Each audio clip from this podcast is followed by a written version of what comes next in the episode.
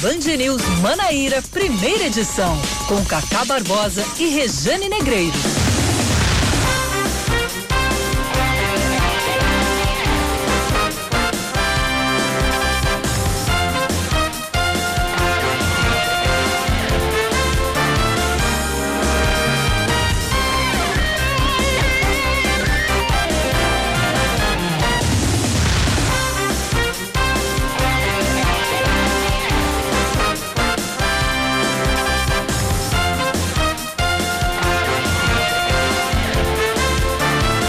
nove horas e vinte e cinco minutos em João Pessoa. Bom dia para você que está sintonizado aqui na Rádio Band News F M Manaíra. Eu sou Oscar Neto e juntamente com Rejane Negreiros vamos trazer as principais informações locais aqui de João Pessoa, mas também de todo o estado da Paraíba, no Band News Manaíra, primeira edição, que começa a partir deste momento. Bom dia, Rejane. Bom dia, Oscar Neto, nosso Oscarito comigo hoje pela manhã. Bom dia para você que tá com a gente. Acordou agora? Pois desperte, é hora do show, é hora da notícia e você faz parte dele. Vamos embora então juntos, trazendo os destaques desta manhã. Tem muita coisa pra gente conversar. nove e vinte e cinco.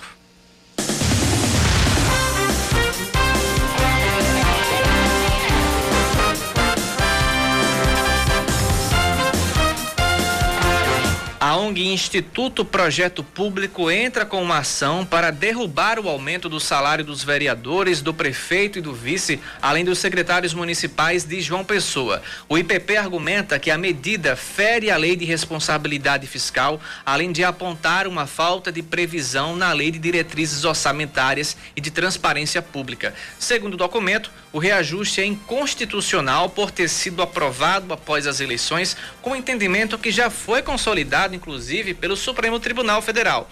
Com a aprovação do projeto, o salário dos vereadores vai passar de quinze mil reais para quase dezenove mil.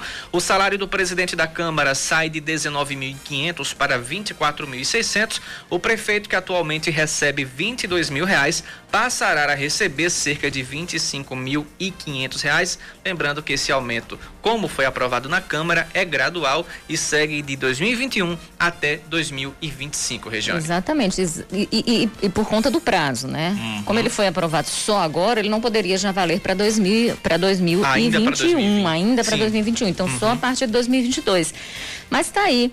É, não, não se trata só de uma imoralidade, porque quando a gente escuta isso, uhum, cara, é imoral, se trata de uma ilegalidade. Já já a gente comenta um pouco mais. Exatamente. Né, porque tem uma repercussão muito grande desse assunto. Vamos trazendo outras coisas por enquanto, outros destaques. Olha, o Supremo Tribunal Federal negou um recurso da Prefeitura de João Pessoa que, pre, que pedia o fechamento de uma escola particular no bairro do Bessa. A decisão é do presidente do S T F, Luiz Fux. No fim do mês passado, a juíza Alísia Fabiana Borges entendeu, atendeu ao pedido da unidade escolar, que apontou para os danos causados às crianças e aos adolescentes com o fechamento prolongado das escolas. A prefeitura ainda tenta, através de um outro recurso que está sob a relatoria da ministra Carmen Lúcia, e também pede o fechamento de escolas por causa do avanço da covid dezenove. Polêmico, né? É, né? Porque você tem vários problemas postos, né? De fato, existe uma perda muito grande na questão da socialização, existe... Uhum. Né? O aprendizado o, em si também, né? O aprendizado, esse já está comprometido. Isso, exatamente. Esse aí já foi, já, já é caiu óbvio, por terra, né? né? Uhum. E aí é isso que essas, que essas escolas, que especialmente essa escola que conseguiu essa, essa liberação para funcionamento, ela fez, ela fez um estudo apontando que isso traria, que o fechamento, que a falta dessas atividades, né, é, é, presenciais, traria danos às crianças e aos, e aos adolescentes. Uhum. E aí o, o ministro entendeu que sim, e disse não, não atendeu ao pedido da Prefeitura de João Pessoa, mas existe um outro pedido, e aí existe essa guerra, porque autoridades sanitárias dizem o seguinte: olha, as escolas precisam permanecer fechada por, fechadas, porque dentro do ambiente escolar é, é, se passa muito tempo, pelo menos cinco horas, então são cinco horas de pessoas juntas, uhum, aglomeração, dentro de um ambiente com aquele mesmo ar circulando, e isso pode é, é, é, propagar, a, propagar a, o coronavírus. Exatamente. Né? Enfim, mas é realmente, de fato, é polêmico, e a gente está vendo essas guerras aí, né? Essa guerra judicial. Pois bem, um mês e doze dias após o início da ocupação, alunos e professores deixam a reitoria da Universidade Federal da Paraíba. Eles protestam contra a nomeação de Valdinei Gouveia como reitor da instituição. Segundo representantes do movimento, a retirada das barracas aconteceu no último domingo, após a Polícia Federal comunicar que a reintegração de posse estava marcada para a segunda-feira, o dia seguinte. Mesmo após a saída, os estudantes devem seguir um calendário de manifestações. Ontem, o Supremo Tribunal O Tribunal Federal rejeitou o mandado de segurança impetrado por Terezinha Domiciano e Mônica Nóbrega, as candidatas mais votadas para os cargos de reitor e vice-reitor da instituição. Valdinei, terceiro lugar na lista tríplice, foi nomeado pelo presidente Jair Bolsonaro no início do mês passado. Você sabe qual é o argumento da professora Terezinha, né, daqueles que entraram com uma ação junto ao Supremo Tribunal para resolver essa questão? É que mesmo estando na lista tríplice, professora Terezinha, professor Isaac e Valdinei, professor uhum. Valdinei, mesmo estando na lista tríplice, porque professor Valdinei entrou com uma ação é, para impedir que outras chapas se inscrevessem, lembra disso? Lembra-se. Então não teve mais que três chapas exatamente por conta dessa ação. Uhum. E aí, junto ao conselho, ao, aos conselhos universitários, ele teve zero voto, ou seja, ele não teve voto. Uhum. E aí eles usam esse argumento. Mas não foi o entendimento, pelo que a gente viu, portanto, né, do, do ministro do S T F, é uma decisão monocrática. Uhum. É, acho que foi, foi, qual foi o ministro, meu Deus, já já eu, eu lembro. Enfim, mas é uma decisão monocrática, ainda vai passar pelo conselho e a gente vai aguardar aí no que vai dar. Mas acho que esse jogo tá ganho para Valdinei, hein? Olha, o presidente francês Emmanuel Macron tenta, testa positivo para o coronavírus. A informação foi confirmada pela presidência da França, é, agora há pouco, inclusive. Ontem, Macron é, participou de uma reunião com o primeiro-ministro de Portugal, Antônio Costa. Na semana passada, o presidente francês esteve em Bruxelas, capital da Bélgica, em um encontro com diversos líderes europeus. Pois é, a Fórmula um, Rejane, é, confirmada, confirma oficialmente que seguirá realizando a prova no Brasil por mais cinco anos em Interlagos. Quem deve estar comemorando essa, esse anúncio é Yuri Queiroga, nosso grande fã da Fórmula um aqui da Band News. O novo contrato foi assinado de dois mil e vinte e um a dois mil e vinte e cinco e foi rebatizado. Antes era G P de Interlagos, agora é G P de São Paulo. O evento será comandado pelo Fundo de Investimentos Abu Dhabi Mubadala, que indicou o empresário Alan Adler para liderar os trabalhos aqui no Brasil. São nove horas e trinta e dois minutos. Essas foram as primeiras informações do primeiro bloco do nosso Band News Manaíra, primeira edição. Você, ouvinte, pode participar, pode trazer a sua informação através do nosso WhatsApp nove nove um onze nove dois zero sete, nove nove um onze nove dois zero sete. São nove e trinta e dois. Band News, tempo.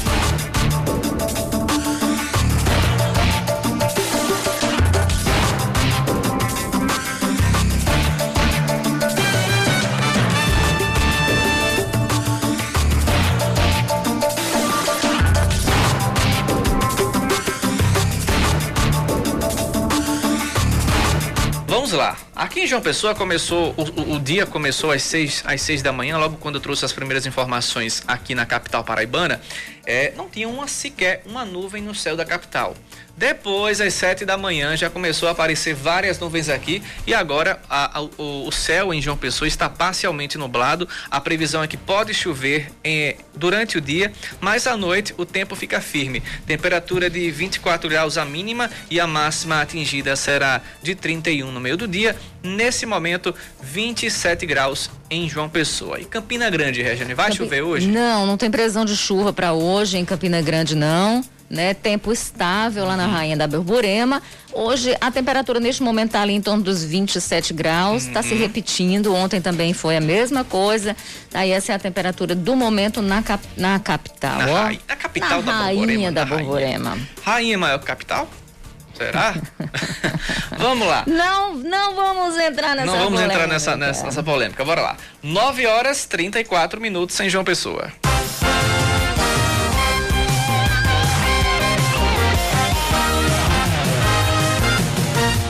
Começamos este jornal é, trazendo a repercussão do que foi a sessão ontem na Câmara de Vereadores aqui da capital paraibana. Depois da Câmara de Patos, chegou a vez dos vereadores de João Pessoa aumentarem os próprios salários.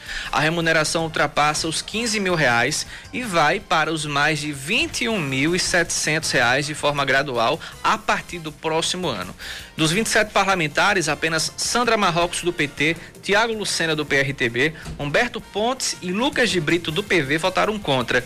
Lucas, inclusive, classificou o reajuste como um absurdo e também inconstitucional. Foi o que aconteceu na manhã de hoje. Falar que é uma matéria inoportuna.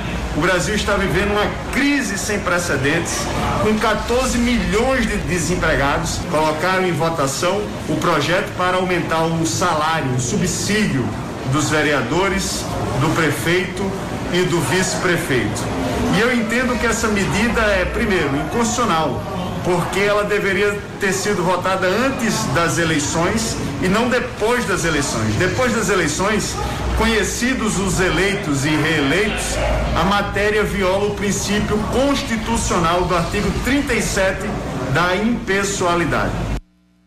E a gente traz agora o, a, grande, a maior polêmica, eu acredito que após essa, essa votação polêmica, é o que a gente vai trazer agora. O Tribunal de Contas, né, havia alertado as câmaras municipais para que elas evitem de analisar reajuste salarial antes das eleições este ano. Mas, segundo o advogado especialista no assunto, Ricardo Sévolo, os vereadores aprovaram uma lei que beneficia os próprios parlamentares, que é a legislação em causa própria. Vamos ouvir.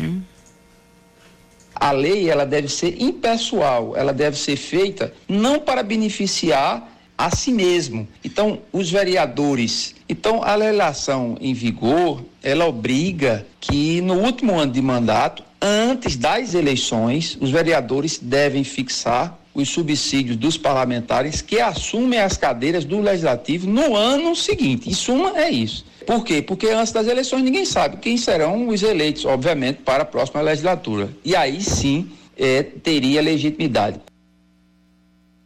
Após esse reajuste, a assessoria do T C E informou que a legislação diz que os subsídios dos agentes políticos podem ser fixados até o dia trinta e um deste mês e que mesmo a votação sendo realizada após as eleições municipais, não há problema, porque quem vai se beneficiar do aumento é o candidato eleito, Rejane. Vamos sim, vamos conversar agora então na linha nosso entrevistado de agora, o Daniel Macedo, é, ele que é do Instituto Público, Instituto Projeto Público, é, instituto que decidiu entrar com uma ação civil pública contra a, a Prefeitura, contra a Câmara de Vereadores de João Pessoa, é, para, para barrar esse reajuste, né, que é inconstitucional, que infringe a lei de responsabilidade fiscal. E ele vai explicar, ele vai trazer detalhes pra gente de tudo isso. Agora é o seguinte, o que, que eu queria dizer? Sabe aquela história? Ah, tem a pandemia. Uhum. As favas com a pandemia, Oscar Neto. Virou farra, né? É, as favas. Uhum. Os vereadores de João Pessoa mostraram que eles estão preocupado, preocupados mesmo é com a engorda dos próprios salários. Tanto é que legislaram em causa própria, né? Então você tem aí um reajuste que não cabe, que, que, que, que não tem sentido. É um reajuste que se aplica a todos os servidores da Câmara, ao prefeito de João Pessoa, ao vice-prefeito, secretários. Ou seja, ele gera um efeito cascata, que gera despesas que não cabem quando a economia da cidade ainda se recupera do baque que foi a perda de arrecadação com o fechamento das atividades econômicas. Não cabe quando a queda de repasses do Fundo de Participação dos Municípios, por exemplo, coloca em risco até mesmo a manutenção de serviços públicos. Então, ah, é verdade que a atual gestão deixou a prefeitura em equilíbrio fiscal? É. Mas é verdade também que dois mil e vinte e um é um ano incerto. É verdade também que o aumento do salário mínimo sequer acompanha as perdas diante de um ano tão difícil. Ou seja, exatamente, as pessoas, os brasileiros não conseguem recuperar seu poder de compra, tendo em vista que a gente está aí com uma crise tremenda, né? E então, aumentos e mais aumentos no, no gasto da gente, né? No o gasto, tempo inteiro. Isso, quer dizer, a gente perdeu o poder de compra. É um déficit, né, agora? Um total. Déficit que a gente está tendo no nosso e a, bolso. E a gente vem tendo, né? Uhum. Porque a gente vem de uma crise bem antes da crise é, pandêmica do, do, da covid dezenove. Então, ela vem para deixar um negócio ainda mais agudo, ainda mais difícil. Então você tem aumento de pobreza. Então a, a gente acabou de dizer que Cícero Lucena, o prefeito eleito, estava lá em Brasília, que foi lá, vamos lá, com o pires na mão, não só ele, como o Bruno Cunha Lima foi, uhum. prefeito eleito de Campina Grande, como outros prefeitos, pedir dinheiro para ver se, por exemplo, dentro da área da educação, que a gente começou falando sobre educação, uhum. para ver se consegue investir em tecnologia nas escolas da rede pública, de modo a diminuir o fosso da desigualdade educacional. E o tempo perdido também. É, que se acentua agora, porque uhum. você vê, escolas privadas, um monte voltou aí, é, é, é remoto, tem algumas que voltaram presencial para as uhum. crianças e tudo mais, mas quem é de escola pública não tem isso, né? Então, a Constituição é igual para quem? Que todos são esses, que uns conseguem ter acesso a umas coisas e isso acaba soando como privilégio, quando a maioria, oitenta por cento dos estudantes de escola pública, dos estudantes do país, estão em escola pública. Uhum. Então, essas pessoas acabam sendo prejudicadas. Que que foi que, que que aconteceu? A gente tem prioridade, não tem? E os vereadores simplesmente disseram as favas com essas prioridades. O parlamento atropelou o bom senso e o compromisso que deve ter com a sociedade. Portanto, imoral, mas também ilegal. E aí a gente fala com o Daniel Macedo sobre isso agora. Daniel Macedo, que é do Instituto Projeto Público, bom dia, bem-vindo à Band News. Bom dia, Rejane, bom dia aos ouvintes da Band News F M Manaíra. É, mais uma vez, um prazer estar aqui conversando com vocês, com os bons motivos de estarmos nos organizando na cidadania para justamente trazer as decisões políticas que impactam nas nossas vidas para perto da gente, né? Para poder influenciar nessas decisões, saber o que está acontecendo e interferir pela cidadania nessas decisões. Pois é, Daniel. Então a gente trouxe ontem, logo mais, a, é, é, a gente conversou ontem à noite, você me falava sobre isso, né? Sobre essa... essa... essa intenção de entrar com uma ação que a intenção, ela acaba se concretizando. Então, Projeto Público, Instituto Projeto Público resolveu entrar com uma ação civil pública para derrubar esse reajuste que soa como um grande descaramento, não é isso, Daniel? Sim, Rejane, na, na verdade, o que nós construímos, né, de entendimento é que é uma medida... A, para além da, de, de sua ilegalidade, que para além de sua imoralidade, é uma medida tomada sem qualquer transparência, um projeto de lei nem ao menos estava na pauta do dia, uma medida tomada sem qualquer compromisso com o debate público, sem respeito a esse colapso social que você descreveu agora, que nós estamos vivenciando diante dessa pandemia. Não é? Temos, o, se o salário mínimo não acompanha a, as perdas inflacionárias, a variação inflacionária, com que justificativa essa decisão pode ser passada para a sociedade de modo que a gente consiga compreendê-la como razoável. Então, de, de saída, a gente tem que enfrentar esse debate, como é que a Câmara de Vereadores atravessa a pauta para aprovar uma medida como essa, sem compromisso em debater com a sociedade os impactos dessa medida, que segundo o cálculo do nosso programa de advocacy, pode chegar até sete bilhões e meio ao longo da próxima legislatura, considerando o número atual de secretários da gestão municipal. Então é um, é um, um, um impacto extremamente pesado, né, nas contas públicas, quando existem outras prioridades. Então, tendo em vista esse aumento, o prefeito ainda pode barrar, não é isso? Ou seja... A, a, se espera, faltando bom senso na Câmara, espera-se bom senso do, do prefeito eleito, do prefeito atual, do atual gestor? Sim, uh, Rejane, é importante destacar que uh, toda essa mobilização envolve não só a adoção de medidas judiciais, como também a adoção de medidas de mediação política, né? Esperamos esse bom senso do prefeito, como esperamos que o judiciário uh, suspenda de imediato uh, uh, uh, essa medida, uh, pelo desrespeito flagrante à lei de responsabilidade fiscal, que ainda que haja de ontem para hoje com repercussão essa, esse debate sobre a anterioridade, não é? Quer dizer, a, a, a, ainda que a, a medida tenha sido aprovada em uma legislatura para outra, mas após as eleições, quer dizer, muitos dos vereadores que votaram e aprovaram essa medida legislaram sim, causa própria, vão estar integrando a Câmara de Vereadores na próxima legislatura.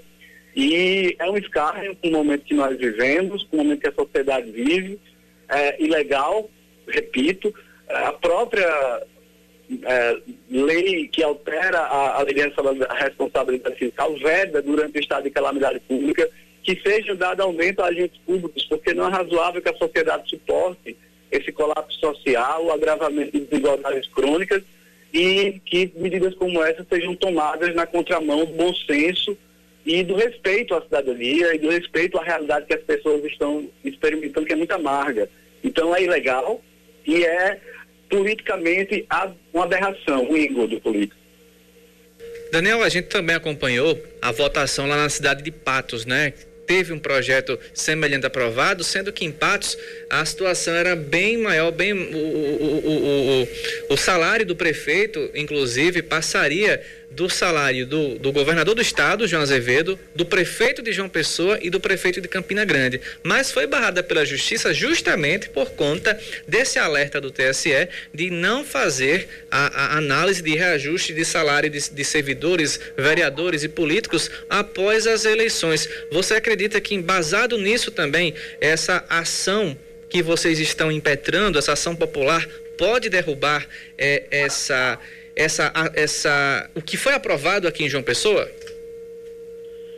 Sim, acreditamos. É, são medidas é, que têm a, a, a mesma distorção, digamos assim.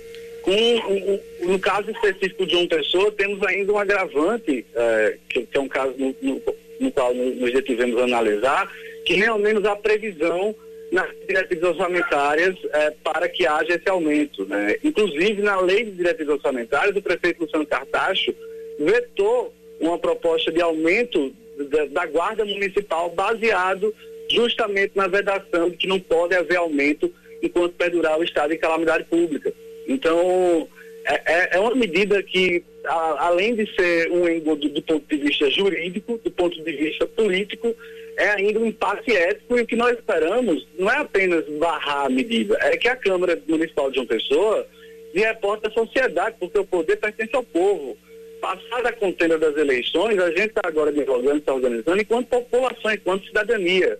Então esperamos sim que a Câmara Municipal de João Pessoa preste conta de, do que aconteceu ontem naquela votação, que ela esclareça para a população, né, para que medidas como essa, sem qualquer transparência, sem qualquer compromisso com debate, com ilegalidades flagrantes, não se repitam, né? Então a participação popular dá essa capacidade da gente melhorar o funcionamento das instituições, sobretudo. Então, do ponto de vista legal, temos muita tranquilidade de que é uma medida que não prospera. É, esperamos que a justiça suspenda de maneira imediata, mas é, eventualmente também que o prefeito cumpra com o seu papel de vetar é, o P L C número dois mil trezentos e oitenta e cinco barra dois mil e vinte, né, que cria esse monstrengo num tempo em que a, a sociedade entra em colapso, as desigualdades se agravam, a população experimenta uma miséria que é amarga, amarga para quem vive brutalmente e amarga para todos nós, né, porque todos nós participamos desse show de horrores. Em algum nível, temos compromisso em corrigir essas distorções. Daniel, ontem, após o fim da sessão, o presidente da Câmara, o João Corujinha, ele disse que isso não era um reajuste, se tratava de uma recomposição salarial. E a pergunta que fica, que os nossos ouvintes aqui comentaram junto conosco, ah, eu estou há quatro anos sem receber, é, sem receber aumento, eu posso fazer também uma recomposição salarial? Como é que vocês do Instituto É, do Instituto receberam essa, essa afirmação de João Corujinha? Realmente é um reajuste ou uma recomposição? Será que ele, ele modificou é, esse termo para que esse aumento no salário soasse um pouco mais, mais de, assim, um pouco melhor, ao invés de sair um reajuste no meio de uma pandemia? Olha, essa declaração do, do vereador João Corujinha, gente, que temos a, a colocar um convite, né, ao bom senso, à lógica e à boa técnica legislativa, porque qualquer recomposição salarial para acontecer, ela pressupõe que haja um reajuste. Você não faz recomposição sem reajustar salário. Então, é, é, é, uma, é, um, é, é o uso do discurso político para camuflar a ilegalidade flagrante da medida e tentar aí amenizar os ânimos, mas a sociedade está atenta. Nós do Instituto Projeto Público estamos é, comprometidos com, com essa demanda, com essa pauta e, sobretudo, é, comprometidos em fazer com que cada cidadão, cada ouvinte aí da Band News F M entenda a importância, o peso e o valor que tem no exercício da cidadania para coibir o abuso de poder, no exercício irregular e inadequado do poder que ao povo pertence. Então a gente está de olho, a gente faz esse convite ao diálogo, ao bom senso para quem exerce o poder e acreditamos é, que essa pauta a, cria uma agenda para a sociedade civil nos próximos anos, né? Do papel que a sociedade vai ter nos próximos anos para que abusos, irregularidades, ilegalidades, para que o exercício do poder não caminhe na contramão do interesse público. Trazer a fala de um, de um internauta que comentou neste assunto que eu postei ontem nas minhas redes sociais. Ele disse o seguinte: eu não sei nem o que é ajuste, quanto mais reajuste, né? Então, o que o João Corujinha diz é uma infâmia e é por isso que não dá entrevista. É por isso que quando a gente procura não quer falar, porque sabe que não está fazendo a coisa certa, uhum. porque sabe que não está agindo com transparência e com respeito ao dinheiro do contribuinte, porque esse dinheiro é nosso. De onde vem o salário que se paga aos servidores públicos? De toda a sociedade. E, aí, e, e um vereador é servidor público, está ali para servir, não para ser servido. E aí você tem um salário de quinze mil, que já é um salário muito bom, obrigado. Quantas pessoas ganham quinze mil nesse país? E aí você aumenta, né, de tal forma que esse salário passa dos vinte e quatro mil reais depois. Isso não tem sentido. Isso é um desrespeito, isso é um achaque, isso é uma sem vergonhice. Eu, eu não, não tenho outra coisa para falar. Não tem. E o que eu estou falando aqui, o que eu estou trazendo aqui não é debate populista, não. A gente precisa fazer esse debate. A gente precisa de participação. Inclusive, Daniel, eu também recebi uma outra, uma outra resposta, um outro feedback de uma outra pessoa dizendo o seguinte: olha, é imoral tudo isso, mas muito se fala do, do executivo, do legislativo e não se fala do judiciário. Se fala sim. Aqui na Band News a gente fala o tempo todo. O judiciário também tem os mais altos salários, né? São tantos os penduricalhos que nós temos os chamados super salários. É como se ganhar na loteria todo ano, uhum. pela quantidade do que se ganha ao final de um ano. Tem gente que, coitado, trabalha uma vida inteira para não ganhar o que se ganha, o que determinadas pessoas ganham em um mês. Exatamente. Então você tem uma desigualdade, você tem um desajuste, você tem um desalinho, né, que é retrato do grande, da grande desigualdade que existe nesse país, né, Daniel? Sim, Rejane, essa desigualdade reflete, inclusive, condições adversas de participação popular, né? É, dos dois pontos nessa mediação política que é importante fazer, e agradeço mais uma vez o espaço, eu queria colocar. O primeiro é que, segundo estudos da Oxfam Brasil, que é uma organização super séria, é, a, a, a metade mais pobre, né, cinquenta por cento, a renda média de cinquenta por cento mais pobres do nosso país é de cerca de setecentos e noventa reais. Essa é a realidade, esse é o Brasil de fato, esse é o Brasil que existe, que está nas ruas, né? E o segundo ponto que eu queria colocar é que a gente tem que ter coragem para enfrentar o debate sobre o que é recurso público no Brasil. Recurso público não é licença poética. Recurso público no Brasil é, sobretudo, dinheiro do pobre. É o quarenta por cento taxado no açúcar. É o quarenta por cento do alimento. Porque o sistema de tributação do Brasil é um sistema de tributação que pega o dinheiro do pobre, que incide sobre o consumo. Então, é preciso responsabilidade, é preciso seriedade e é preciso fazer, não, não apenas decidir, é preciso decidir e fazer com que as pessoas entendam as decisões tomadas. Isto é uma democracia que funciona e é para isso que a gente está se organizando, para provocar as instituições, porque não negamos as instituições, para provocar a Câmara Municipal, para provocar a imprensa, como estamos fazendo aqui nessa conversa, nesse bom debate, porque sem isso, como a gente pode esperar que as decisões sejam tomadas com respeito e, sobretudo, com a cautela de que o povo tem que entendê-las? Então, que o, que o vereador João Corujinha faça o povo entender que há uma recomposição e não reajuste. Esse mesmo povo que está sofrendo com desemprego, que está sofrendo com a miséria. Ô, que ô, vai ô Daniel, muito com eu, Daniel, eu falava mais cedo que existe uma previsão do salário mínimo, que hoje está em mil e quarenta e cinco, para subir para mil e oitenta e oito. Aí faz essa comparação com esse reajuste salarial dos vereadores, proposto pelos vereadores. Aí, e me pergunta se tem algum sentido. Aí tem gente que diz, eu não gosto de política. Beleza, é seu direito não gostar. Mas quando você não gosta, quem gosta decide por você. E aí, olha o que tá, o que é que está acontecendo. Então, a gente precisa participar.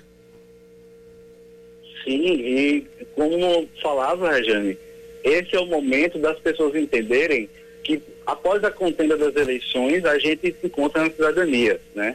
Na cidadania cabem todos, né, com a pluralidade de ideias, com a pluralidade de posições, mas na construção do entendimento do que causa é, ganho e o que causa prejuízo ao interesse público e à sociedade. É nesse sentido que nós estamos atuando e é nesse sentido que nós temos muita tranquilidade de que iremos conseguir barrar essa medida diante do apoio, da adesão de, de setores da sociedade civil organizada. Importante falar que o, o Instituto Projeto Público, ele está apenas tocando uma ponta, né? Existe a sociedade civil organizada em João Pessoa e a classe política que entenda isso, que em João Pessoa tem povo organizado. Não é porque as pessoas não se interessam em se organizar para postular cargos públicos, ele, públicos eletivos, que elas não são capazes de se organizar para pleitear a participação nos espaços de poder e na tomada de decisão pública. Pois bem, Daniel, obrigado pela sua participação, obrigado pela, pelos esclarecimentos que você trouxe aqui sobre esse projeto, essa ação popular que foi é, impetrada pela ONG Instituto Projeto Público, e é, a gente é, pede para contar com você nas próximas, nas próximas repercussões sobre esse assunto, e obrigado pela sua participação mais uma vez. Eu que agradeço. Mais uma vez, um bom dia a você, a Rejane e aos ouvintes da Band News F M. Muito obrigado. Bom dia. Pois bem, Rejane, eu fiz um cálculo aqui, hum. o salário mil e oitenta e oito, né, hum. para o próximo ano. Um vereador aqui em João Pessoa vai ganhar quinze vezes mais do que uma pessoa assalariada é. aqui na capital paraibana. Não, quase quinze. Não, ele já quatorze, ganha. Já ganha, já, né? ganha. já ganha. Com esse reajuste, ele vai ganhar o equivalente, isso no final de dois mil e vinte e cinco, hum. o que vinte e cinco pessoas vão ganhar. Exatamente. Se a gente fizer com essa, essa comparação a preço de hoje. Então, é um grande absurdo. E olha só, é, a gente falava do reajuste, né, uhum. que além de imoral, é, é, atenta contra a lei de responsabilidade fiscal, atenta contra princípios constitucionais, como o princípio da anterioridade, porque não podia, é, é, é, é, é, esse, esse, esse, esse ajuste, esse reajuste, ele tem que ser feito com pelo menos um ano de antecedência. Sabe o que aconteceu? Eles esperaram o resultado das eleições. Aí viram, vamos ver quem vai ser beneficiado, vamos botar logo em pauta aqui. É. Porque, inclusive, os vereadores que foram contra foram a maioria aqueles que não se reelegeram, é. né? A gente tem o Lucas de Brito, tem a Sandra Marrocos. É, você e trouxe também... Do, Humberto dos, que Pontes. Se reele, dos que se reelegeram, Sim. e eu quero frisar isso aqui, uhum. o, o, o, o vereador Thiago Lucena, do P R T B. Sim. Ontem, ainda ontem, eu falava com o Thiago. O Thiago tem tido uma coerência muito grande naquilo que faz. Uhum. Abriu mão da ADIAP, aquela verba, né, indenizatória, abriu mão. Ele já recebe verba de gabinete, uma série de coisas, ele abriu mão da ADIAP. Os outros não. Br- grande parte, boa parte não. Ele agora diz não a esse reajuste, né? Então, assim, é, uma coisa que falta aos, aos outros, Thiago tem, que é Exatamente. consciência. Uhum. É, me chama a atenção, por exemplo, o, o vereador Marcos Vinícius, que Marcos não... Henrique, do P T. O, o, não, o Marcos o Vinícius, Vinícius do P L, sim. que não se reelegeu, uhum. ele não participou da votação, certo? Ele não estava lá para dizer. Nem que sim, nem que não. Nem que sim, nem que não. Nem ele se absteve, né? né? Ele sim. lavou as mãos, como disse Pôncio Pilatos. E o Marcos Henrique do P T se absteve. O P T, né? de tantas lutas? É, né? O Marcos Vinícius não foi, não participou, não estava lá, não vi, não sei, né? E o Marcos Henrique do P T se absteve. Fez uma missa de, uma missa de corpo presente, mas não participou da celebração. E é muito estranho, uhum. porque essa prática não dialoga com o discurso. Exatamente. Né? A gente não pode continuar naquela coisa do faço o que eu digo, mas não faço o que eu faço. Então é preciso compromisso público. é preciso compromisso com a sociedade. Uhum. Então você tem aí a questão da impessoalidade, que também é ferida de morte, o princípio da anterioridade, ou seja, você tem uma série de, de, de, de infrações às normas que estão postas nesse reajuste, né? Então, eu, eu achei perfeita a colocação do, do internauta comigo, quando ele diz, eu não sei o que é ajuste, quanto mais reajuste. Então, é uma, de uma desconexão uhum. muito grande, né? Aquela história, em tempos de farinha pouca, meu pirão primeiro, né? É desse modelo. Aí, eu queria só lembrar aqui que o, o, o candidato é, derrotado à Prefeitura de João Pessoa e deputado federal, Rui Carneiro do P S D B, ele se manifestou sobre isso também. Ele disse, é preciso que prefeito eleito de João Pessoa anuncie desde já o descumprimento desta decisão, cobrando aí, Isso, né, uma Cícero resposta Lucena, né? ao, pre, ao prefeito de João Pessoa, Luciano Cartaxo. Luciano Cartaxo. Né, cobra, exatamente, dizendo, olha, o prefeito tem que se posicionar contra isso. Uhum. E uma, uma, uma outra coisa com relação à questão dos gastos, certo? Com relação à questão do impacto. Na verdade, do impacto desse reajuste, que é importante que a gente fale sobre ele. O Daniel Macedo falou um pouquinho, mas a gente tem um... Eu não estou contando nem com secretários, não estou contando com secretários, não estou contando com o, os demais impactos. Apenas com só dos vereadores, né? Prefeito e vice. Sim. Então, a gente tem um impacto, a gente tem um custo aí é, é, mensal, que é X. Ao longo de quarenta e oito meses, a gente tem aí um custo de dezesseis milhões novecentos e sessenta e oito mil. Quando você reajusta os salários, esse reajuste, esse, esse impacto vai para quase vinte milhões. Ou seja, você tem quase três milhões diretos. Uhum. Quando você coloca secretários, todos os servidores... Agora, é, é, é, isso precisa ser colocado.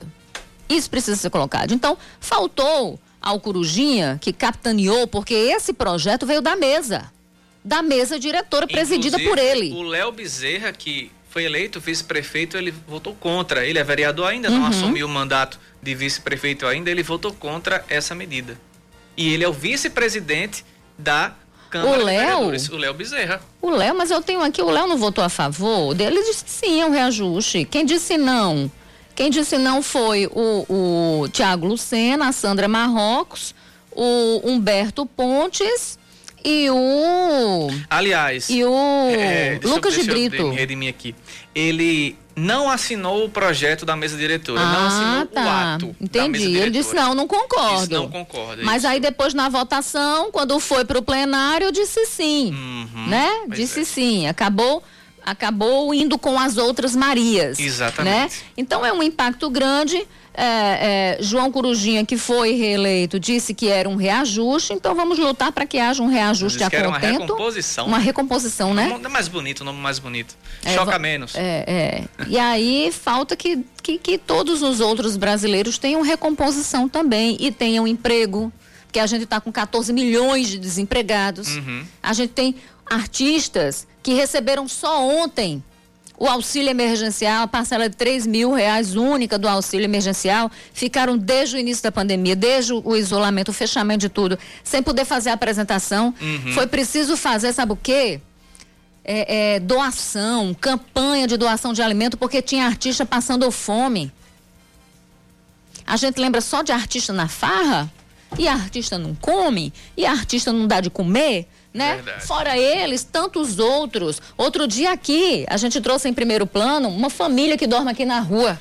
Fomos conversar com ela, com uma, com, com, com uma mulher, e ela disse o seguinte: olha, eu dei entrada, eu recebi uma parcela, depois cortaram. Eu não, não recebi mais não. E aí uma pessoa que não tem acesso à informação, que não tem acesso a aparatos que a socorram num, num momento como esse, num momento de prejuízo, num momento de perda, o uhum. que é que acontece? Essa pessoa fica com uma mão na frente e outra atrás, enquanto filhos de ricos e ricos e prefeitos e vereadores, todos entrando com pedido de auxílio emergencial e recebendo. Então a gente tem a cara da desigualdade que se amplifica, que não é atenuada de jeito nenhum, mas pelo contrário, ela é acentuada com uma medida como essa. Uhum. Então, a gente, a gente tem que discutir os altos salários do judiciário? Tem. Mas isso não exclui a discussão desse tipo de ato, de atitude do legislativo. A gente precisa também se voltar contra ela, porque o momento não é de reajuste, né? Pois é, dez horas e quatro minutos, já já a gente volta com essas e outras informações.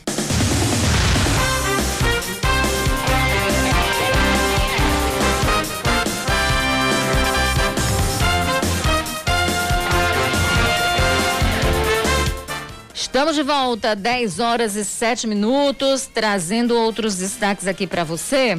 Olha, a Polícia Civil marca uma coletiva para as onze e meia da manhã para dar mais detalhes sobre as investigações do assassinato do ex-prefeito de Bahia, Expedito Pereira. Três pessoas suspeitas no envolvimento do assassinato do ex-prefeito de Bahia eh, tiveram a prisão decretada pela Justiça Paraibana. Ricardo Pereira, sobrinho de Expedito, se entregou ontem à tarde. Leon Nascimento já está preso por estelionato, está sendo investigado, né? E o Jean Carlos, que teria usado a moto no dia do crime, permanece foragido. De acordo com a decisão judicial, as prisões temporárias são relativas ao crime de homicídio qualificado, mediante pagamento ou promessa de recompensa ou por algum outro motivo torpe. O ex-prefeito de Bahia foi morto depois de ser baleado no dia nove de dezembro em João Pessoa. Ele andava sozinho pelo bairro de Manaíra quando um homem em uma moto se aproximou, atirou, fugindo em seguida. Agora, esse caso hum. me, me, me, me traz a, a, as, as prováveis causas, né, é, do assassinato, que a polícia começou a trabalhar e no início se levantou, você deve lembrar, né, além de uma execução por crime político, uhum. de até uma, uma briga por acidente de trânsito, é a questão de traição, de caso extraconjugal. E aí você avalia, né? Claro que a polícia tem que trabalhar com várias linhas de investigação, mas o que isso, além da morte, além do assassinato, além dessa violência, ainda ter que parar para pensar que poderia haver uma traição, um caso que poderia é, envolver uma amante. Gente, isso é tão doloroso. Uhum. Eu me coloco no lugar da viúva, né? Que, que, meu Deus, além dessa dor, ainda ter que pensar nessas outras coisas e você não sabe se chora, se tem raiva, né? Se esperneia, você só sabe, você só quer que o chão se abra e, e, e te engula até, numa decisão até como pra, essa. Acho que esse é o sentimento, sabe? Para o ouvinte também ter a, a, a importância também da nossa responsabilidade até em trazer a especulação sobre isso. Temos que ter essa responsabilidade, não é? Muito grande. Porque tem as gente... pessoas que ficam, olha, martelando na cabeça, ó. Claro. Pensa em tanta coisa que parece que vai, vai fazer uma grande investigação em casa. É, não, não é? E, e, e, e, e é, veja o impacto negativo que isso pode causar. Pois é. Por isso que a gente fala tanto da imprensa profissional, uhum. da imprensa responsável, que trabalha com ética, sobretudo com ética, né? Quando faz, quando executa seu trabalho. Porque é muito, é muito irresponsável você sair jogando de todo jeito certas histórias que depois não se confirmam, e mas aí? O estrago está feito, né? É o sofrimento já foi causado. Pois é, agora são dez e dez. A Assembleia Legislativa da Paraíba aprova por unanimidade a Lei Orçamentária Anual dois mil e vinte e um. O projeto de lei prevê um investimento de treze bilhões e trezentos mil reais, incluindo todas as receitas. A L O A para o próximo ano inclui as emendas impositivas parlamentares, em que cada deputado terá direito a um milhão e cento e trinta e dois mil reais para apresentação de emendas. Metade deste valor, É, cerca de quinhentos e sessenta e seis mil, terão que ser destinados obrigatoriamente para investimentos em ações e serviços públicos de saúde. Vamos seguindo. Depois da derrota nas urnas, a ex-prefeita de Cajazeiras, Francisca Denise Albuquerque, é novamente nomeada pelo governador João Azevedo, de Cidadania, para a Secretaria Executiva de Assistência Social, que é um cargo vinculado à pasta do desenvolvimento humano da Paraíba. Denise havia deixado o cargo em junho deste ano para a disputa das eleições em Cajazeiras. Mesmo apoiada pelo governador do estado, ela não conseguiu a vitória no pleito, ficou em segundo lugar, perdeu para o médico Zé Aldemir, né? Médica de formação e ex-filiada ao P S B do ex-governador Ricardo Coutinho. Denise Albuquerque foi prefeita de Cajazeiras em dois mil e doze, tentou a reeleição em dois mil e dezesseis, também sem sucesso. Com a colaboração da Universidade Federal da Paraíba, o Ministério da Educação lança o padrão do diploma digital universitário, que será implementado em dois mil e vinte e um pelas instituições de ensino superior públicas e privadas do país. O Laboratório de Aplicações de Vídeo Digital, o LAVID, é um dos, um dos desenvolvedores do diploma digital, totalmente à prova de fraudes. Esse desenvolvimento do diploma e da plataforma que vai validá-los se deu através do trabalho de pesquisadores como Guido Lemos e Rostan Costa. Eles contaram com o apoio da Superintendência de Tecnologia da Informação da U F P B e do professor e pesquisador Daniel Faustino, da Universidade Federal Rural do Semiárido. Rejane.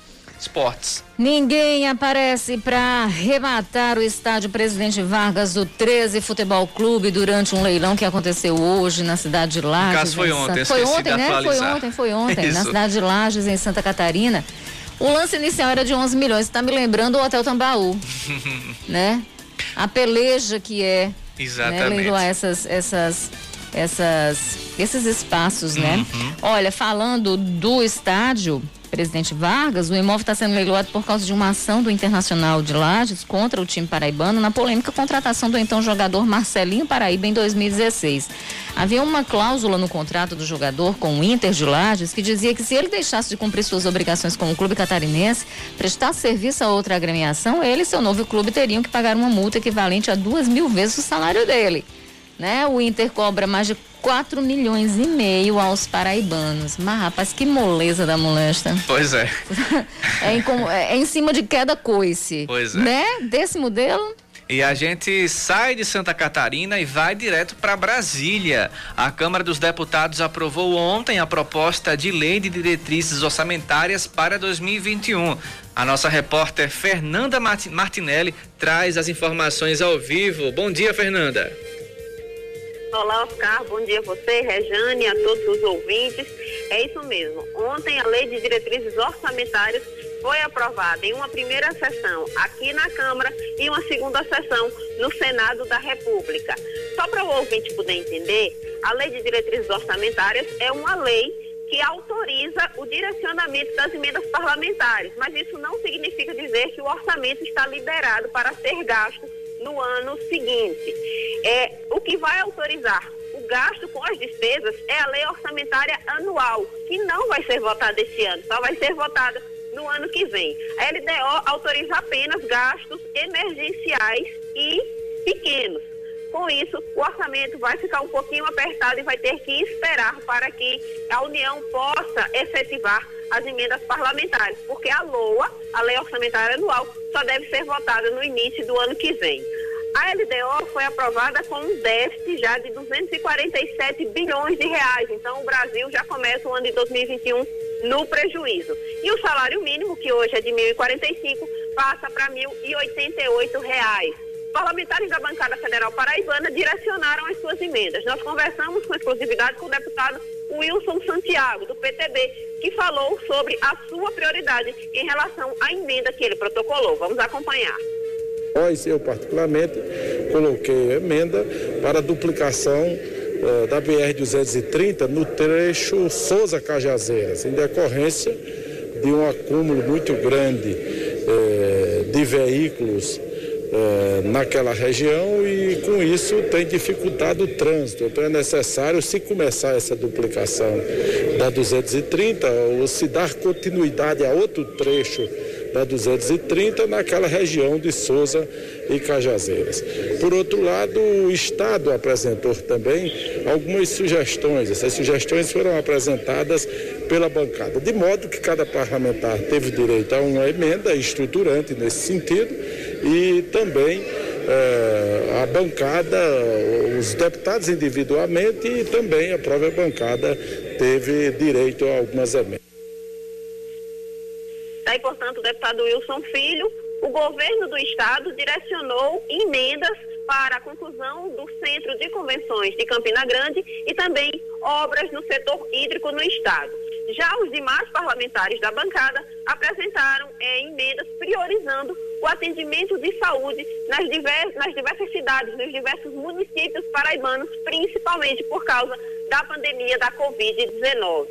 A L D O foi aprovada, agora fica eh, a expectativa em relação à votação da LOA e se vai haver ou não recesso parlamentar, porque o presidente Rodrigo Maia já falou que pretende tentar, pelo menos, É, que não haja o recesso para a votação do ajuste fiscal.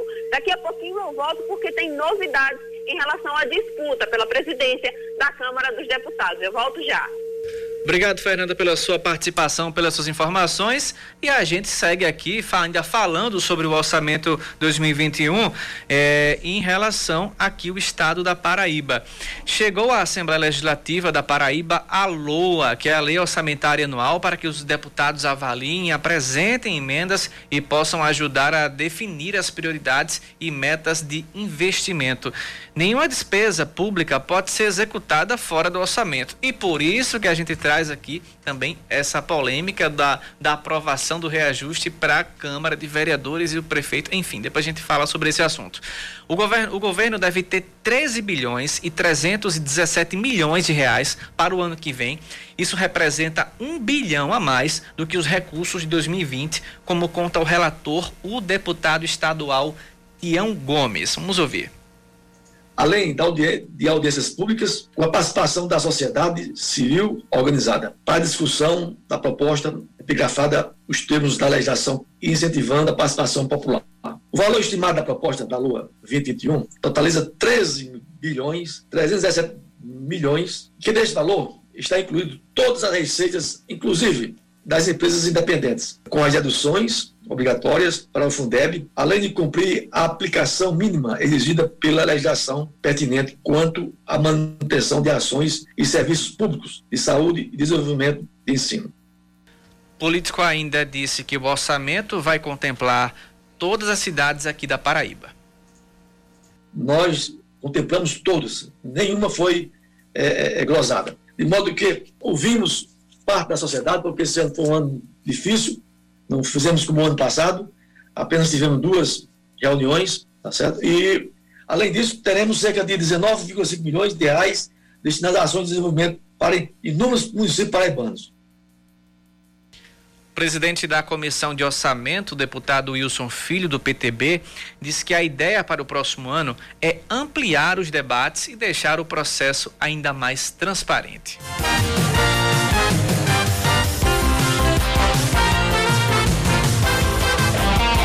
Estamos aqui agora dez e dezenove, muitas participações dos nossos ouvintes, Rejane. Uhum. Vamos acompanhar, tem algumas provocações pra gente aqui também. Começar agora pelo nosso ouvinte Jorge Cícero, que mandou mensagem pra gente. Bom dia, Band News, aqui é Jorge do aplicativo. Esse João Corujinha tá chamando os seus eleitores de burro. Ele pensa que todos são iguais a ele. Aí a participação do nosso ouvinte, o Jorge Cícero. Temos também o nosso ouvinte com o final seis nove dois três, o Alfredo. Bom dia, só lembrando que para os brasileiros normais, o aumento no salário mínimo será de quarenta.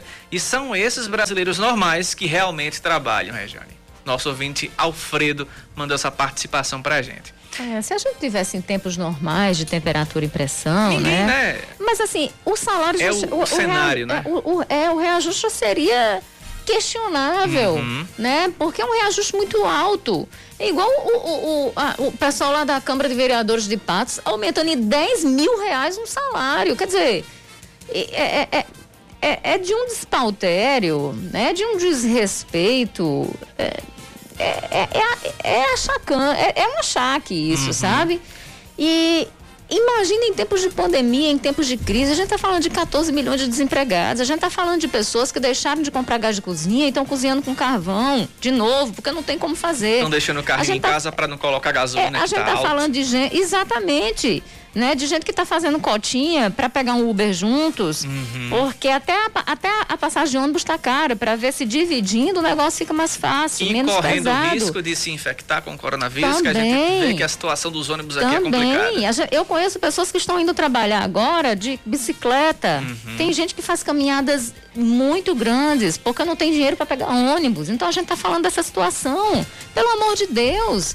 Olhe, é, é, é interessante. Vereador, ele pode, pela lei, pela Constituição, se houver compatibilidade de horário, ele pode trabalhar como vereador e continuar exercendo sua função. Uhum. É, é, vamos lá, o, o, o, alguém é professor, como o João Corujinha, ele, se, se ele der aulas à noite, um exemplo, e não tem sessões à noite, ele pode, se quiser, continuar dando aulas. Uhum. Né? Ele pode, inclusive, optar pela maior remuneração, que é o que fez o João Almeida, do Solidariedade, que votou sim também pelo reajuste, né? Ele que foi candidato à prefeitura de João Pessoa.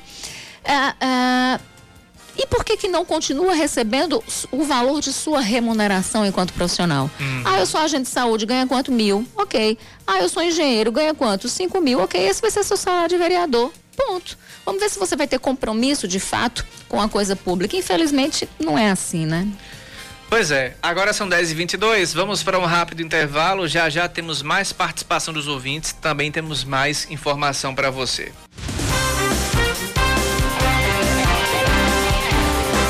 dez horas e vinte e seis minutos em João Pessoa. A gente continua com as informações locais aqui da Paraíba. O prefeito eleito de João Pessoa, Cícero Lucena, se reúne com o ministro da Ciência e Tecnologia.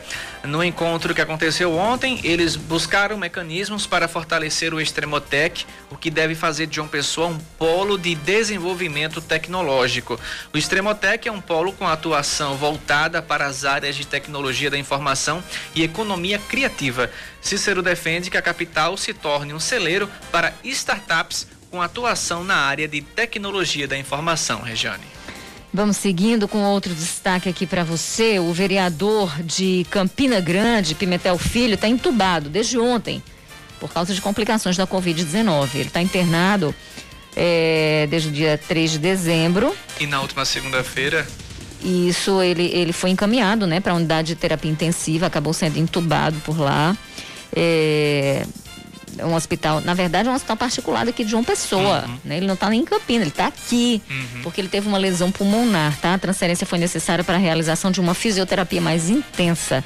O vereador está sedado e respirando com a ajuda de aparelhos. Pois é, um homem é inocentado de pelo crime de estupro contra a filha após passar mais de um ano preso. Esse caso aconteceu em dois mil e dezenove na cidade de Soledade. De acordo com a defesa de Francisco Fagner, o exame de D N A foi fundamental para inocentá-lo. O material genético coletado nas partes íntimas da criança não foi compatível com o pai, o que comprovou que ele não estuprou o bebê. A criança, na época de nove meses, infelizmente morreu em decorrência oh, dos abusos. Francisco Fagner ficou preso por quase dois anos. A mãe do bebê, Ana Graciele Nascimento, permanece presa no Centro de Reeducação Feminina Maria Júlia Maranhão, aqui em João Pessoa, e foi condenada a dezessete anos por estupro de vulnerável. Meu Deus. Vamos seguindo. Uma notícia leve agora, é, pra, né? É, vamos pra onde respira. Olha, o cuscuz. Comeu cuscuz hoje, Oscar? Comi não, não deu, não deu tempo de fazer, não. Ah, pois eu comi. Olha, o cuscuz é um dos pratos mais típicos do Nordeste, agora é patrimônio imaterial da humanidade. Veja só. Uhum. O anúncio foi feito durante uma videoconferência em que os integrantes do Comitê de Patrimônio de Organização da Unesco aprovaram um pedido apresentado em conjunto por Argélia, Mauritânia, Marrocos e Tunísia. Os países argumentaram que o cuscuz é considerado o prato do dia, né, nesses países, uhum. né, por lá. Aqui no Brasil, o cuscuz pode ser feito à base de farinha ou de polvilho, de milho, arroz, mandioca. No Nordeste, o cuscuz pode ser acompanhado com outros ingredientes. Ah, meu, olha, fica bom com leite, com ovo, com manteiga, com carne de sol, com carne de charque, com queijo. Com... Com tudo, até puro, danado do cuscuz é bom. E deixa eu só compartilhar com vocês uma coisa que eu aprendi, aprendi muito recentemente. Uhum. É, a, com a Nara Marques, nossa colunista aqui, uhum. ela ensinou pra Samara. Samara, claro, me ensinou, porque Samara é dessas, ela compartilha coisa boa. E aí, de botar, sabe o quê? A massa do cuscuz, você molha a massa do cuscuz e você bota aveia. Né, aveinha, assim, pra quê? Pra dar mais sustância também, pra não vir aquela vontade de comer logo, ou seja, uhum. e pra ficar mais enriquecido também, né? Menina, eu tô fazendo isso, não altera o sabor, segura o bucho, que é uma coisa boa danada, né? Não, Sami? Tu ainda não fez, tu, tu me ensinou e eu já fiz. Salve, Nara, obrigada pela receita. Pois é, vamos falar de esportes agora, é dez e meia, o Botafogo da Paraíba empata em um a um com o Atlético de Alagoinhas pela partida de ida das eliminatórias da Copa do Nordeste. Em Alagoinhas, o Carcará e o Belo fizeram uma partida com oportunidades para os dois lados, mas com pouca inspiração dos protagonistas da partida. Os gols saíram apenas na etapa final.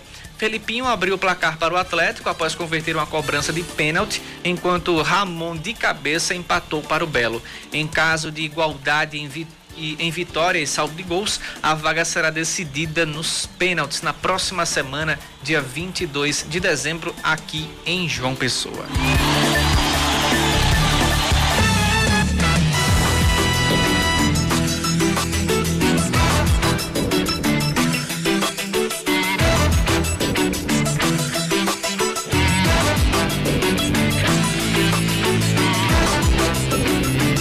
dez horas e trinta e um minutos, o governo federal finalmente apresentou um plano de vacinação contra o coronavírus no Brasil. Segundo o ministro da Saúde, Eduardo Pazuello, todos os estados da federação serão tratados de forma igualitária e proporcional. Para a biomédica e pós-doutora em imunologia Sandra Mascarenhas, o plano, apesar de atrasado, está bastante completo, com previsão de logística e distribu- distribuição para os estados. No entanto, o fator preocupante ainda é a falta de uma data específica para o início da vacinação. É, e a gente vai continuar trazendo essas informações sobre esse plano, Rejane. A, a Sandra conversou com a gente ontem é, e ela falou também, inclusive, ela fez uma comparação com os planos uhum. que já existem, uhum. inclusive que os especialistas, eles afirmam que Bolsonaro deu um control C, control V nesses planos que já existem aqui, é, como já era esperado. Mas vamos ouvir é, quem entende do assunto. Vamos ouvir a Sandra Mascarenhas, que ela fala que o fator preocupante é a falta de uma data específica para o início da vacinação. Você está cobrando demais do Pavo, Pazuello. Hum. Diz que ele entende é de logística. Eu acho que ele entende só de seguir ordem, né? E aí, na hora de fazer um plano, pois dá um é. control C. Vamos lá, vamos, vamos ouvir Sandra Mascarenhas. A grande dúvida é quando a gente começa a vacinar. Não existe uma data nesse plano de vacinação. Eu acho que é isso que todos nós também estamos aguardando, né? A previsão do plano é começar a vacinar no primeiro trimestre do ano que vem e, obviamente, começar com os grupos prioritários. Mas ainda não há uma data definida. É, no projeto do, do, do, do governo federal, diz que é no quinto dia útil que cai o salário na conta aí. No quinto dia útil que a Anvisa aprovar qualquer vacina, incluindo a Sinovac no plano, viu, Rejane? A Sinovac, tão contestada por Bolsonaro e seus apoiadores, está incluída no plano de vacinação. Sandra explica como essa vacina deve chegar aqui na Paraíba.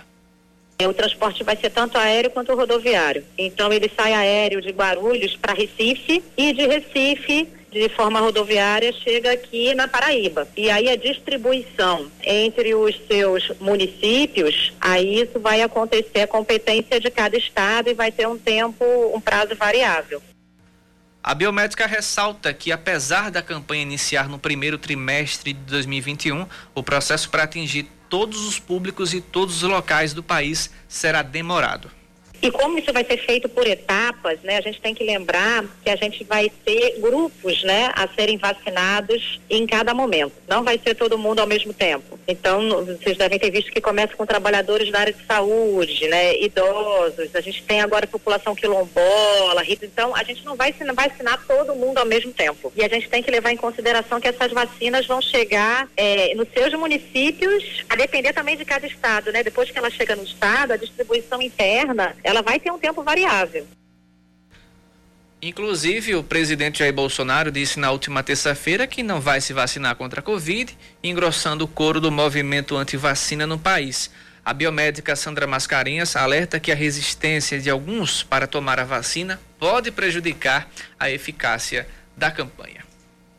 Quando você se vacina, você está protegendo o outro. Então, é uma questão de coletividade, é uma questão de saúde pública. O Estado, ele deve estimular, o Estado e os seus governantes devem ter uma campanha de vacinação muito clara, dirigida à população, esclarecendo essas potenciais dúvidas e estimulando a vacinação, para que a população compreenda e entenda que só a vacina é capaz de erradicar o ciclo viral de transmissão. Se a gente conseguir vacinar de sessenta por cento, setenta por cento, a gente erradica e a gente acaba com a pandemia. É o único caminho, não existe outro caminho.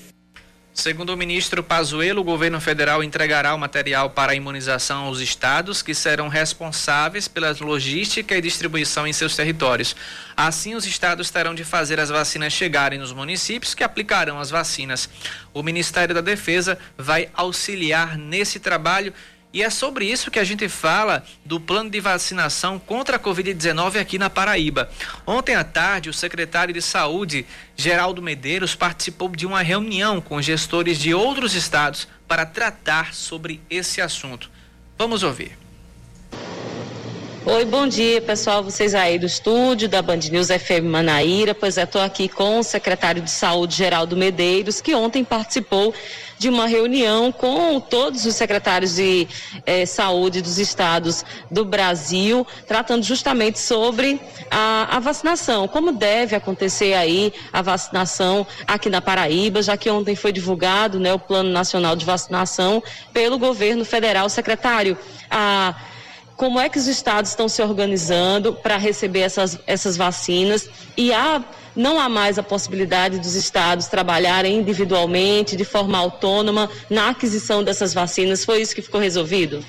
Bom, de acordo com o pronunciamento do governo federal de ontem e com a reunião a tarde inteira entre os secretários estaduais de saúde e o CONAS, ficou bem evidente de que a interlocução entre o ministro Pazuello, o Instituto Butantan e o governador de São Paulo, Dória, houve um consenso no sentido do governo federal ser o carro-chefe na condução dessa campanha de vacinação. Então, todas as vacinas que forem adquiridas e, e forem autorizadas, homologadas com registro da Anvisa, ou em situação emergencial ou em situação regular, essas vacinas serão encaminhadas para o governo federal e aí sim distribuídas com os estados, e os estados distribuirão com os municípios, como habitualmente eh, ocorre nas campanhas de vacinação, por exemplo, da gripe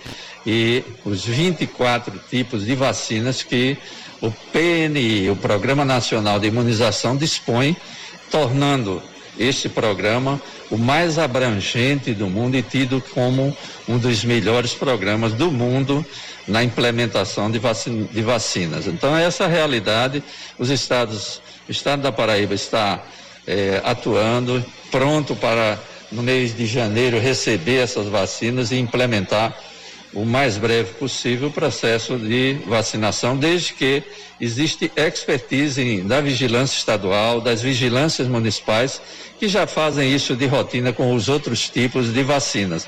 Apenas no caso da vacina da Pfizer e da Moderna, no caso da Pfizer, que há necessidade de um acondicionamento de menos setenta e cinco graus e o da Moderna menos vinte graus, aí sim necessitamos de gelo seco, que isso é fácil de adquirir, e também o governo federal já assinou que encaminhará os ultra freezers para manutenção.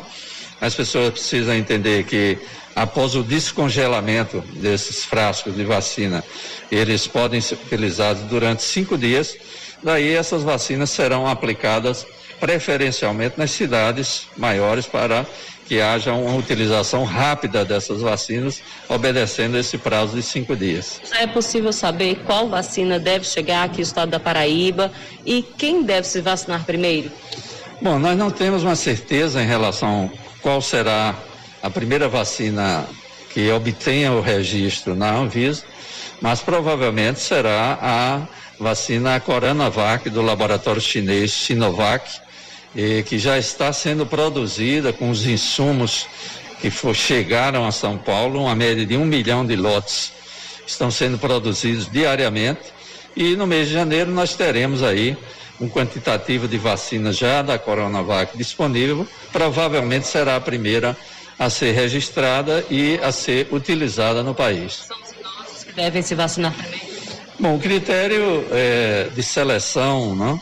As quatro fases da vacinação, elas já foram divulgadas pelo Ministério da Saúde. Primeiro, profissionais de saúde, idosos acima de setenta e cinco anos, ou então aqueles idosos acima de sessenta anos que são institucionalizados, isto é, que residem em abrigos e asilos. Esta é a primeira fase. Segunda fase, os idosos de sessenta até setenta e quatro anos, e assim sucessivamente as as forças de segurança, as forças de salvamento, os professores ficarão na quarta fase. Secretário, há um movimento aí antivacina que cresce bastante, principalmente quando se fala na vacina Coronavac, que é relacionada aí à China. Ah, como é que o governo do estado ele pretende trabalhar? É, haverá alguma campanha educativa, algo que reforce a necessidade é, de se vacinar nesse momento? Bom, isso é uma fatia desinformada e mínima da população. Eu não acredito que na vigência de uma pandemia como essa, em que dezoito paraibanos morreram ontem em decorrência da covid dezenove, a população não deseja se vacinar. Eu tenho certeza de que o fluxo de pessoas querendo se vacinar será o suficiente para promover uma imunidade de rebanho, e aproveito o momento para convocar a sociedade paraibana e dar a importância de se vacinar, e ao mesmo tempo dizer que essa, todas as vacinas de, que serão disponibilizadas e registradas na Anvisa são seguras, têm uma média de noventa a noventa e cinco por cento de efetividade e pouquíssimos eventos adversos, daí a importância de se vacinar. Secretário, muito obrigada pela sua participação aqui na Band News F M. Pessoal, de volta com vocês aí no estúdio da rádio.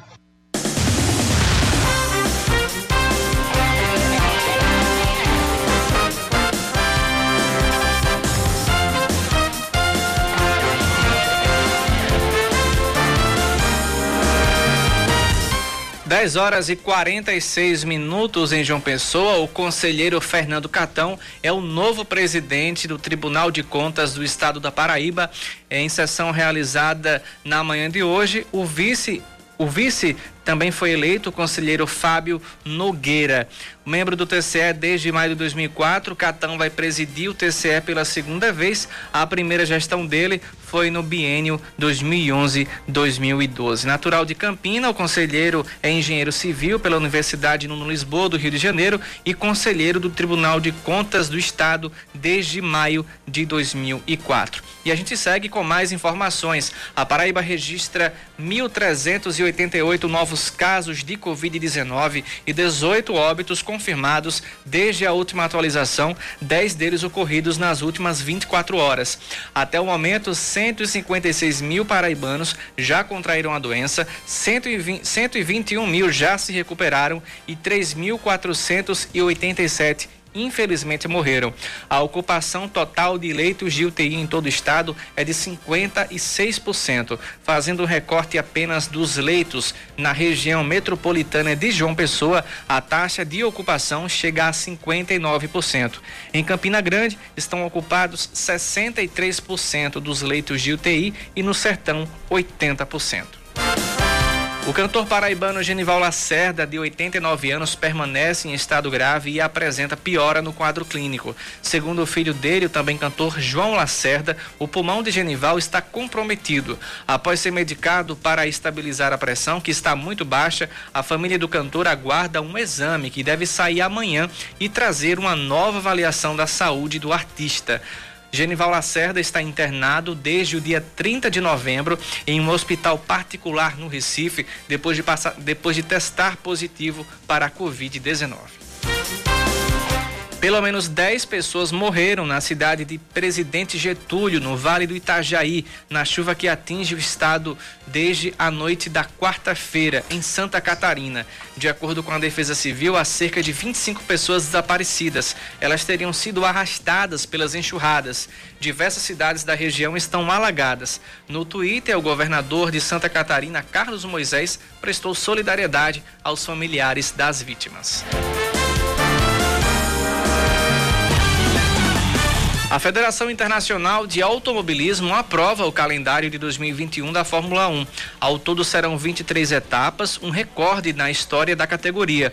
A temporada começa no dia vinte e um de março com o Grande Prêmio da Austrália e termina em cinco de dezembro com o G P de Abu Dhabi, nos Emirados Árabes. O circuito de Interlagos vai receber o Grande Prêmio de São Paulo no dia quatorze de novembro.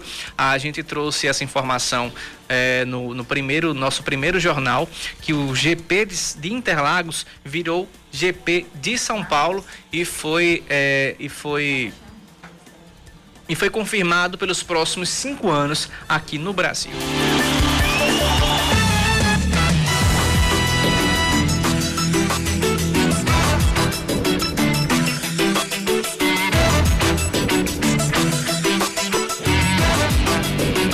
O Ministério Público pediu a suspensão do tradicional show pirotécnico realizado no Réveillon às margens do Açude Velho, em Campina Grande. E é para lá que a gente vai com as informações ao vivo com Marcos Vasconcelos. Marcos, bom dia para você, seja muito bem-vindo aqui à Band News. E aí, como é que está a repercussão dessa suspensão, desse pedido, né, de suspensão na cidade? Olá, Oscar, bom dia, bom dia a todo mundo que está acompanhando a gente nesse momento através da Band News. É uma notícia que não causou muita estranheza, né? Afinal de contas, na verdade, estava todo mundo aguardando algo do tipo. A gente sabe que o número de casos em relação ao coronavírus vem aumentando muito em toda a Paraíba e Campina Grande não seria diferente.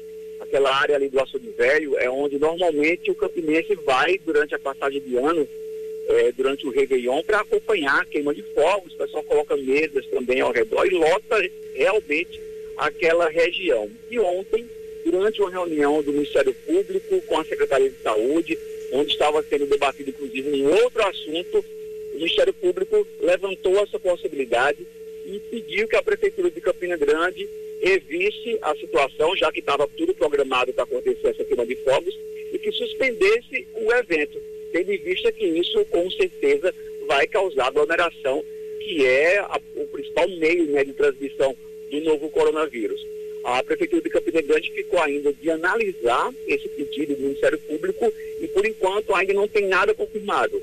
Até o a preço de hoje está mantida a queima de fogos e não se sabe se a Prefeitura vai acatar o pedido do Ministério Público em relação ao evento que acontece às margens do Açude Velho. Por enquanto são essas as informações e a gente fica aguardando um posicionamento em relação ao Réveillon aqui de Campina Grande.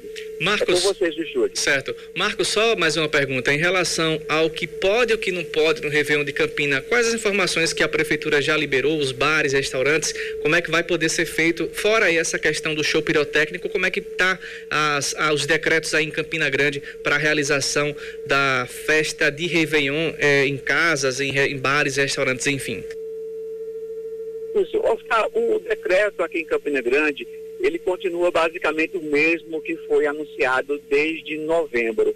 Ah, tivemos uma pequena alteração esta semana em relação a eventos, porque a Prefeitura de Campina Grande tinha liberado eventos como formaturas, casamentos e festas no contexto geral, isso inclui, claro, o Réveillon, para até trezentas pessoas. E o Ministério Público solicitou também que a Prefeitura voltasse atrás dessa decisão e agora aqui na cidade os eventos só podem ter até cem pessoas. As recomendações continuam sendo as mesmas, os bares continuam liberados, contanto que mantenha aquela distância de um metro e meio é, das mesas e para evitar qualquer tipo de aglomeração. Então o decreto continua o mesmo, nada foi revogado e a expectativa, claro, da gente é agora sobre essa decisão especificamente do show pirotécnico ali às margens do Açude Velho. Marcos, obrigado pela sua participação, obrigado. É, bom trabalho para você e uma ótima quinta-feira de trabalho, viu? Igual, meu amigo. Um abração para todo mundo. Valeu, valeu. E a gente continua aqui trazendo as informações aqui de João Pessoa. Vamos falar sobre a diplomação dos prefeitos eleitos em todo o estado. A gente já tem acompanhado desde o início do dia essas diplomações. Desde ontem, aliás, começaram as diplomações em alguns eh, cartórios do Tribunal Regional Eleitoral. E os prefeitos, vice e vereadores eleitos estão sendo diplomados. Este ano, o Tribunal Regional Eleitoral da Paraíba decidiu que a nomeação aconteça de forma virtual por videoconferência. Essa medida foi criada para evitar aglomeração devido à covid dezenove. De acordo com a coordenadora da Corregedoria do T R E na Paraíba, Vanessa do Egito, alguns eleitos vão realizar solenidade virtual. É o caso do prefeito eleito de João Pessoa, Cícero Lucena, e do vice Léo Bezerra. João Pessoa não vai haver cerimônia e em Campina Grande vai ser feita a cerimônia hoje às cinco horas da tarde. Os próprios eleitos imprimem seu diploma, vai ser publicado no edital, dizendo quem é que está sendo diplomado. Eles imprimem o diploma no site. O próprio site do T R E dá todo o caminho. É, de, é, já os eleitos que não apresentaram a prestação de contas num prazo estabelecido pela Justiça Eleitoral, eles devem resolver essa pendência com a Justiça antes de serem nomeados. João Pessoa não vai haver cerimônia e em Campina Grande vai ser feita a cerimônia. A diplomação ela só pode acontecer depois do prazo para apresentação das prestações de contas. O prazo para apresentação das prestações de contas terminou terça-feira, dia quinze de dezembro, dos candidatos eleitos. Então, a diplomação ela tem de dezesseis a dezoito para acontecer. Prazo final também, dezoito de dezembro. Enquanto ele não apresentar a prestação de contas, ele não pode ser diplomado. Os eleitos ou suplentes podem emitir o próprio diploma pela internet acessando o e p s ponto t r e hífen p b ponto jus ponto b r barra diploma a p p s ponto t r e hífen p b ponto jus ponto b r barra diploma. Basta informar ao município de, da candidatura o número do título de eleitor ou o nome da pessoa. Agora dez horas e cinquenta e cinco minutos, temos aqui repercussão da, das diplomações. Hoje aconteceu a diplomação do prefeito eleito de João Pessoa, Cícero Lucena. Nas redes sociais, ele afirma que a diplomação é um documento que traz inúmeras, inúmeros significados, inúmeros sentimentos. Ele diz que ser diplomado pela terceira vez como prefeito da cidade traz, acima de tudo, um senso de responsabilidade e compromisso. Diz que o diploma vem mostrar que pelos próximos quatro anos o grande foco será de Cícero será cuidar da cidade e trabalhar por uma João Pessoa mais humana, uma cidade mais justa para os seus moradores e uma capital mais digna para todos os paraibanos. A gente tem informações também da diplomação que aconteceu em Campina Grande, a diplomação online. É, vai acontecer ainda, né? Em Campina Grande, apenas o prefeito eleito de Campina, o Bruno Cunha Lima, do P S D, e o vice Lucas Ribeiro e a vereadora mais votada nas eleições, Eva Gouveia, devem participar presencialmente da solenidade de diplomação que acontece hoje. Ela está marcada para o auditório do Tribunal do Júri, no Complexo Judiciário do Bairro da Liberdade, na Rainha da Borborema. Os demais vereadores eleitos e suplentes devem apenas acompanhar a cerimônia. Eles serão diplomados no plenário da Câmara. São dez horas e cinquenta e seis minutos em João Pessoa, dez e cinquenta e seis na Paraíba. A gente segue com o nosso jornal Band News Manaíra, segunda edição. Primeira edição, aliás.